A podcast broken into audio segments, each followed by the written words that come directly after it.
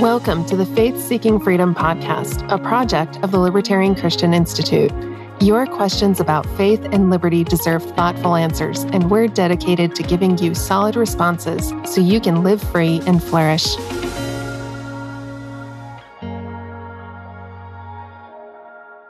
So our question tonight is from Jeremiah. Can something like pledging allegiance to the flag be merely a subjective meaning, or is there an objective quality to using the word allegiance, regardless of how an individual wishes to use it for their purposes? Now, this, of course, gets into the debate over whether Christians should pledge allegiance. And I think this question is pretty, pretty sincere question, because it's like, well, maybe allegiance to a country for a particular individual might not mean the same as allegiance to maybe Nick or me, because we see that. I, I can't say that for Nick. I think he and I agree about this, about pledging allegiance is not the right thing to do for the flag. Uh, so, but maybe there's a form of allegiance that might be acceptable for Christians to do. I think that's how I'm reading the question. Nick, what do you think about this? Well, yeah, I mean, I guess you can say to an extent, it does depend on how the individual is approaching it. And this is another thing we've talked about before on this show is, is it appropriate for a Christian to have some kind of particular commitment to their country or their region or their place of birth? Uh, and, and I think to an extent, the answer is yes, but it has to be very carefully qualified. So I'm thinking here of, you know, you read Paul and his letters, and, you know, Paul is the apostle to the Gentiles, but that wasn't the mission he wanted for himself. He wanted to go preach to Jews. He wanted to reach Jews because those were his people. God sent him to the Gentiles instead. But he was still hoping, and you see this in Romans, that by his mission to the Gentiles, he could still convert some Jews. So I, I don't think it's intrinsically bad to have some kind of particular passion for the place where you come from and the people that you grew up around, provided it doesn't become nationalistic to where you're actually prioritizing those people over other people or hurting other people in order to benefit your people. That's where it becomes, you know, sinful. But to actually just have that kind of a desire for the people you're closest to,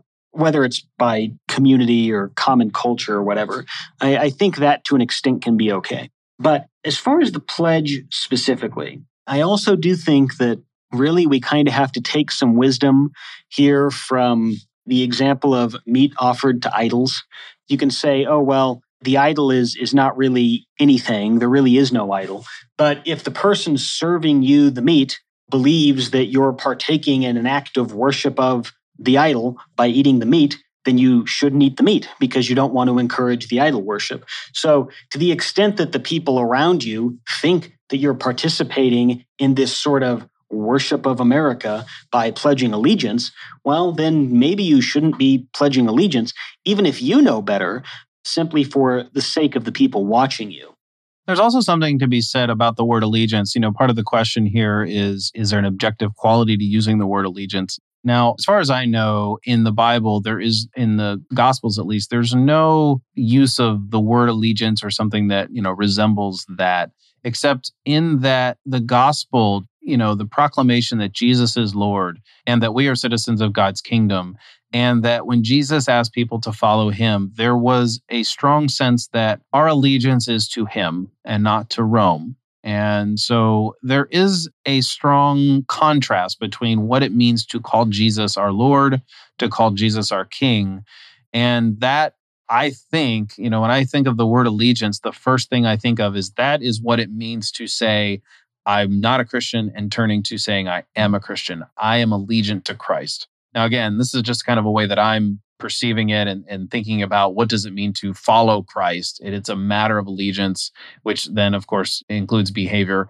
So there is a sense in which the idea of allegiance does run up against anybody's personal meaning for allegiance. And we can assign that. I don't know if I would call it allegiance, a strong appreciation and respect for the people and place that you live and the people and community that you love. That I'm not sure I would call allegiance, because then you're committed to something over and above being committed to Jesus. This podcast was inspired by our popular book, Faith Seeking Freedom, which is available on Kindle, softcover, and audiobook at faith seeking freedom dot com. Want your questions answered on our podcast? Email us at podcast at libertarian christians dot com.